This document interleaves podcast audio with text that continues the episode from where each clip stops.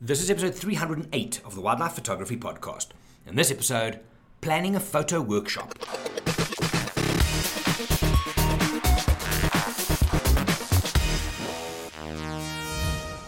Hey everybody, my name is Gerry. I'm from Wild Eye. It's Thursday, and after I've done all my emails, I will be getting my head stuck into planning a photo workshop. Now, for those of you that have been following online, you would know that during the last couple of months, since when was it, end of March, when the world basically stopped, we couldn't travel and do what we do. Now, I say without a doubt that the team of guides I have here at Wild Eye is the best at what they do in the industry inspire, teach, create experiences. So suddenly that got taken away, but we didn't get miserable and just sit down and sit back. We pivoted and we took that experience online into the form of webinars and online tuition as such. So the idea now is with the world very slowly, very slowly returning to normal, we're still going to be doing that. And I recently loaded uh, webinars all the way through end of November. The idea is there's some 45 minute ones which are free, and then there's the two hour premium ones where the guys go a little bit deeper and add value. But I think the one spin off for me, for the guides that um, have been doing this, is they were forced because we did a shit ton of webinars during lockdown.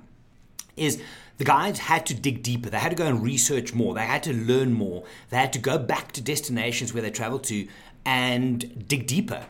And I think when when we get back into the field, that's going to add massive value to people who travel with us. And one of the things I was then planning for end of the year, where we now October. So I was supposed to at the end of November run a photo workshop in Amboseli. So for the last two, last three years, I've been hosting a photo workshop at the end of each year in the Masamara Mara camp, and it was the, always my kind of way of summing up what I've done and learned and kind of shared and just experienced with people. And I kind of molded that into a photo workshop to try and, for me, in my mind, kind of wrap up my year, but also then to take a year's worth of value and pass that on to the people on the workshop. Now, we also in the past used to run a wildlife photography seminar where all the guides would go to Sabi Sabi and there would be two lectures a day, there would be game drivers and tuition, and, which was amazing. The, the only reason we're not doing that uh, still is the calendars. Our diaries are just too damn full, but we are bringing those back next year. So I am also looking at that kind of on the side, um, planning ahead. But to come back, so normally for the end of each year, my, my focus goes towards a photo workshop, right? And like I said, the last three years was in the Mara. This year would have been in Amboseli. And the idea is pretty simple: is you get a workbook, and uh, every day we have a lecture, and then we apply those things practically in the field. There's image reviews and such.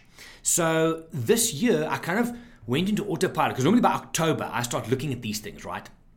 Of what are the highlights for me? What have I what have I seen from people in the field? What are the questions most people on uh, asked this year? What are the main things that I think I taught and shared with my clients? And it's funny because it's very different each year.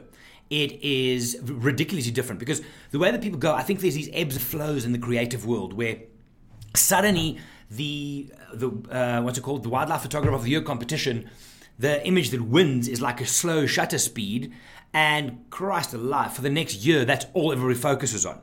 Then the next year, it's more of a natural portrait, and then so so people tend to kind of go forward and back with the questions they ask and the type of images that they want. Not everybody, but it is a bit of a generalization, but still. So I would take all of that, and then towards the end of the year, I would then um, package that, if you will, into this photo workshop, and we go from there. So I would also all the other uh, presentations and stuff that I've done throughout the year, either in the US or online, I would build all of that value. So I would take kind of the highlights of each piece of content that I created and I build this workshop around it. So now, as I'm sitting here in the recording studio in the Wild Eye office, I am pretty damn sure I'm not getting to Amboseli this year. So I still kind of went into workshop building mode, you see.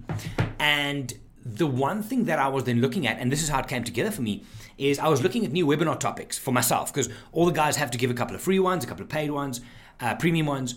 So I was looking at mine, and the idea came up is why don't I take my workshop online this year?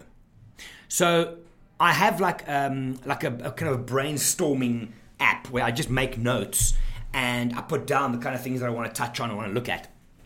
And uh, for the workshop. And then I thought, you know what? Let me script that out and let me turn that into an online workshop. So my idea is, and this is I'm, I'm getting stuck into this today, basically after I finish this particular episode, is I'm going to look at four two-hour sessions online, and then for everybody who joins, one half an hour private with me to answer questions.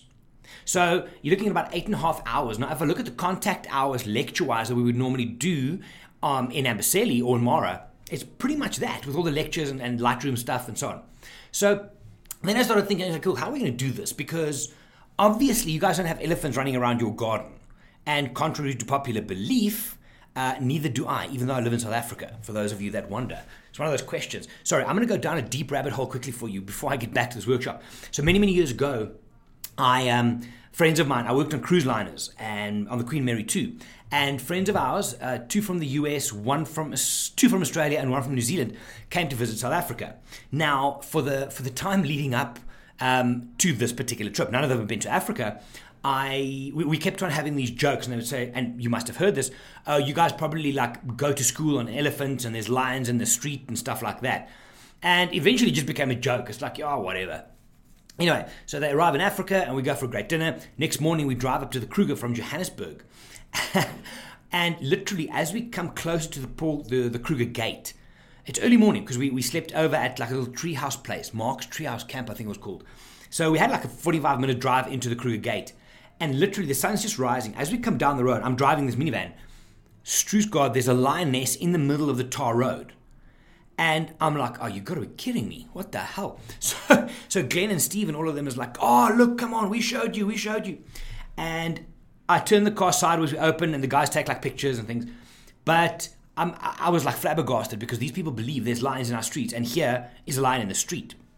Long story short, what happened was there was apparently an elephant busted up a fence on one one of the, the Kruger's fence lines, and this lioness, luckily just the one, got out and she lay down on the tar, and she was quite happy there. So um, yeah, just uh, people thinking that we have lions in our streets. Apparently we do. Anyway, let's bring us back. So I am looking now at putting this workshop together. And then I was thinking to myself, okay, cool. So because we don't have the type of content that I would have in Amboseli. So for example, I would say to you that today we're talking about, uh, I don't know, um, protecting the frame and keeping your corners safe. For those of you who have done um, trips with me or one-on-ones, you'll know what that means. It's part of my composition talk. So then we would go out into the field and do that practically, right? Then the next day we might talk about um, intent intention and negative space. And then we would go and shoot for that. And it's a great way to dig in and to actually get some stuff done. So then I thought, you know what? Instead of me just looking at how to photograph wildlife, why don't I take this workshop online and I go through the entire process? So I would literally be looking at, right, tomorrow we leave on safari. Let's talk about what to pack, just very quickly what camera gear to take, what to consider, how to prepare for the destination you are going to. Right, number one. Number two, I'm not going to go too deep into the travel side of it, but then it would be arriving at the destination and how do you then, because let's be honest, when you travel with your camera bag, you haven't got it packed like you do on safari. Things come out, you take your charges out, you put the lens hoods on, whatever. So, how then would you prepare your camera bag before you go out on game drive? What settings would you use and why? So that would kind of be the start of it, the discussion of what do I take and why, and how do I prep it and why. Then we're going to look a little bit into right now you're in the field, what can you do?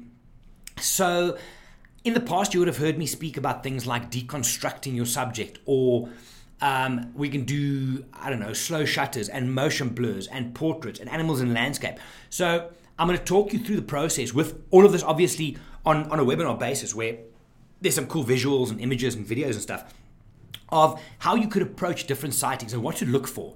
And the overlying kind of umbrella over this whole thing will be that you need to focus all of this on getting a portfolio together.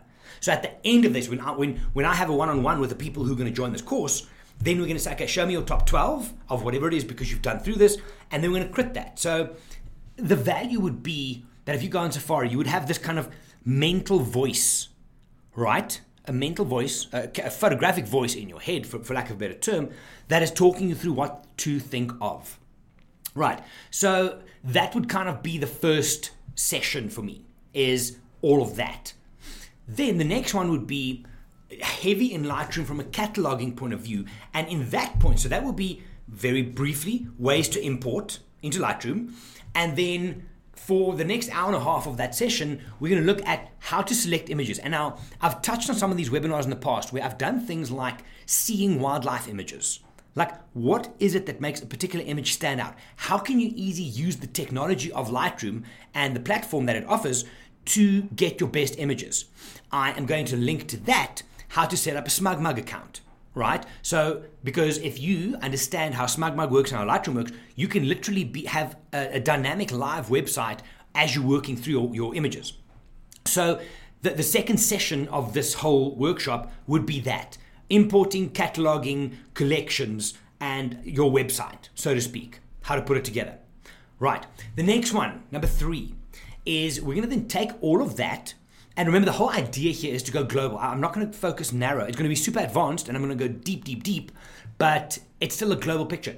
The third one is going to be the processing thereof. So it'll all follow on from the previous one is how did you select them? Why did you select them? How to process them if they shouldn't be processed? Rather, let's take them back out of the collection and so on and so forth.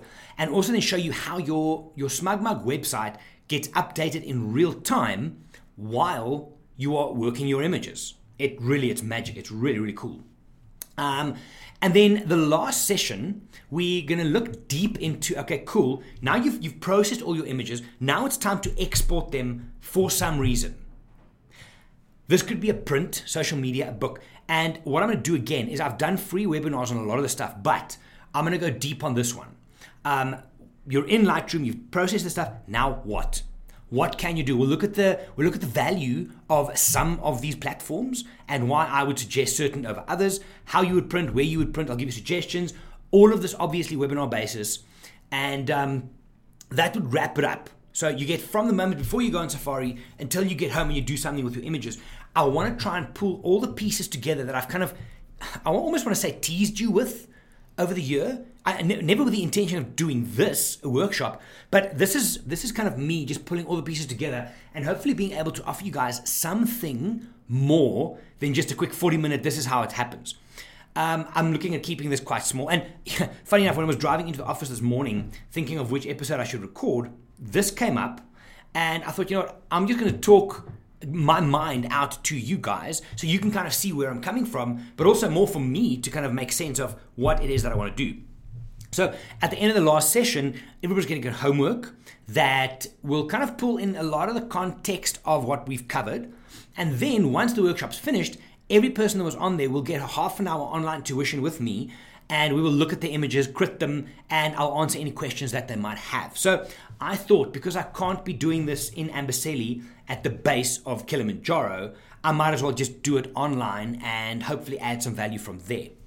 So I think I think that's pretty much it from me because I often look at and this is a big deal for me because I often look at online and when people do camera reviews and lens reviews and stuff, even sometimes when they do courses and stuff, it's horseshit because they try and compare what a lens will do in a very or a camera in a very controlled laboratory setting. On a tripod the light is perfect the thing holds still blah blah blah. So i want to take all of the stuff that i mentioned i want to make it very practical for you i want to give the value where you can literally walk away and yes you will get a manual to, to kind of guide you through the whole process but it has to be practical it can't just be oh always focus on the eyes you need to understand why and how and even when. So I want to go deep practical on this thing. And um, I thank you guys for listening because I've kind of made sense of it for myself as well now. So, yeah, it's going to be a practical thing. Uh, I'm looking at running this throughout November on four consecutive weeks. And then we can do all our privates, uh, one on ones, kind of the last week of November, first week of December, which for any of you that are traveling over December period, over Christmas, might just give you a little bit of kind of, what's it? um, photographic inspiration, some ideas to play with, and so on and so forth. But the idea would be for me that when you go on Safari again, whether it's with me or with another company, doesn't matter, as long as you go on Safari, then you have some kind of ammunition that you can use when you attack your photography. How, how aggressive is that? Okay, so yeah, that's just kind of my thought on planning this workshop that I normally do each year. And I've already gra- drafted a lot of it yesterday, but I'm going to get stuck into the details now, I start putting the manual together and such. But um, that's just what I'm thinking and how I approach it. It has to be practical value. There's, there's a lot of the times in workshops like this, people go, the, the, the person uh, teaching or, or, or lecturing it get so far up their own arse because they want to just make you understand how clever they are, but there's no practical value. Yes, you can talk about the circle of confusion and and and, but when was the last time anybody sat in a wildlife sighting, right, and thought, "Ooh, no, my infinity point and my circle of confusion, I'm not sure it's right for this." Come on, man, guys, we've got to keep it real. And that's what I'm trying to do with this thing. So um, make sure to stay, stick close to my Instagram. I will be sharing all the details there as soon as I've got the details live and the manual sorted and everything. But um, yeah, I'm keen for that. It's uh, like I said, it's kind of the end of each year for me was always based around a workshop. So I'm going to do the same this year, even though it's from the comfort of the office or my home. There it is. Okay.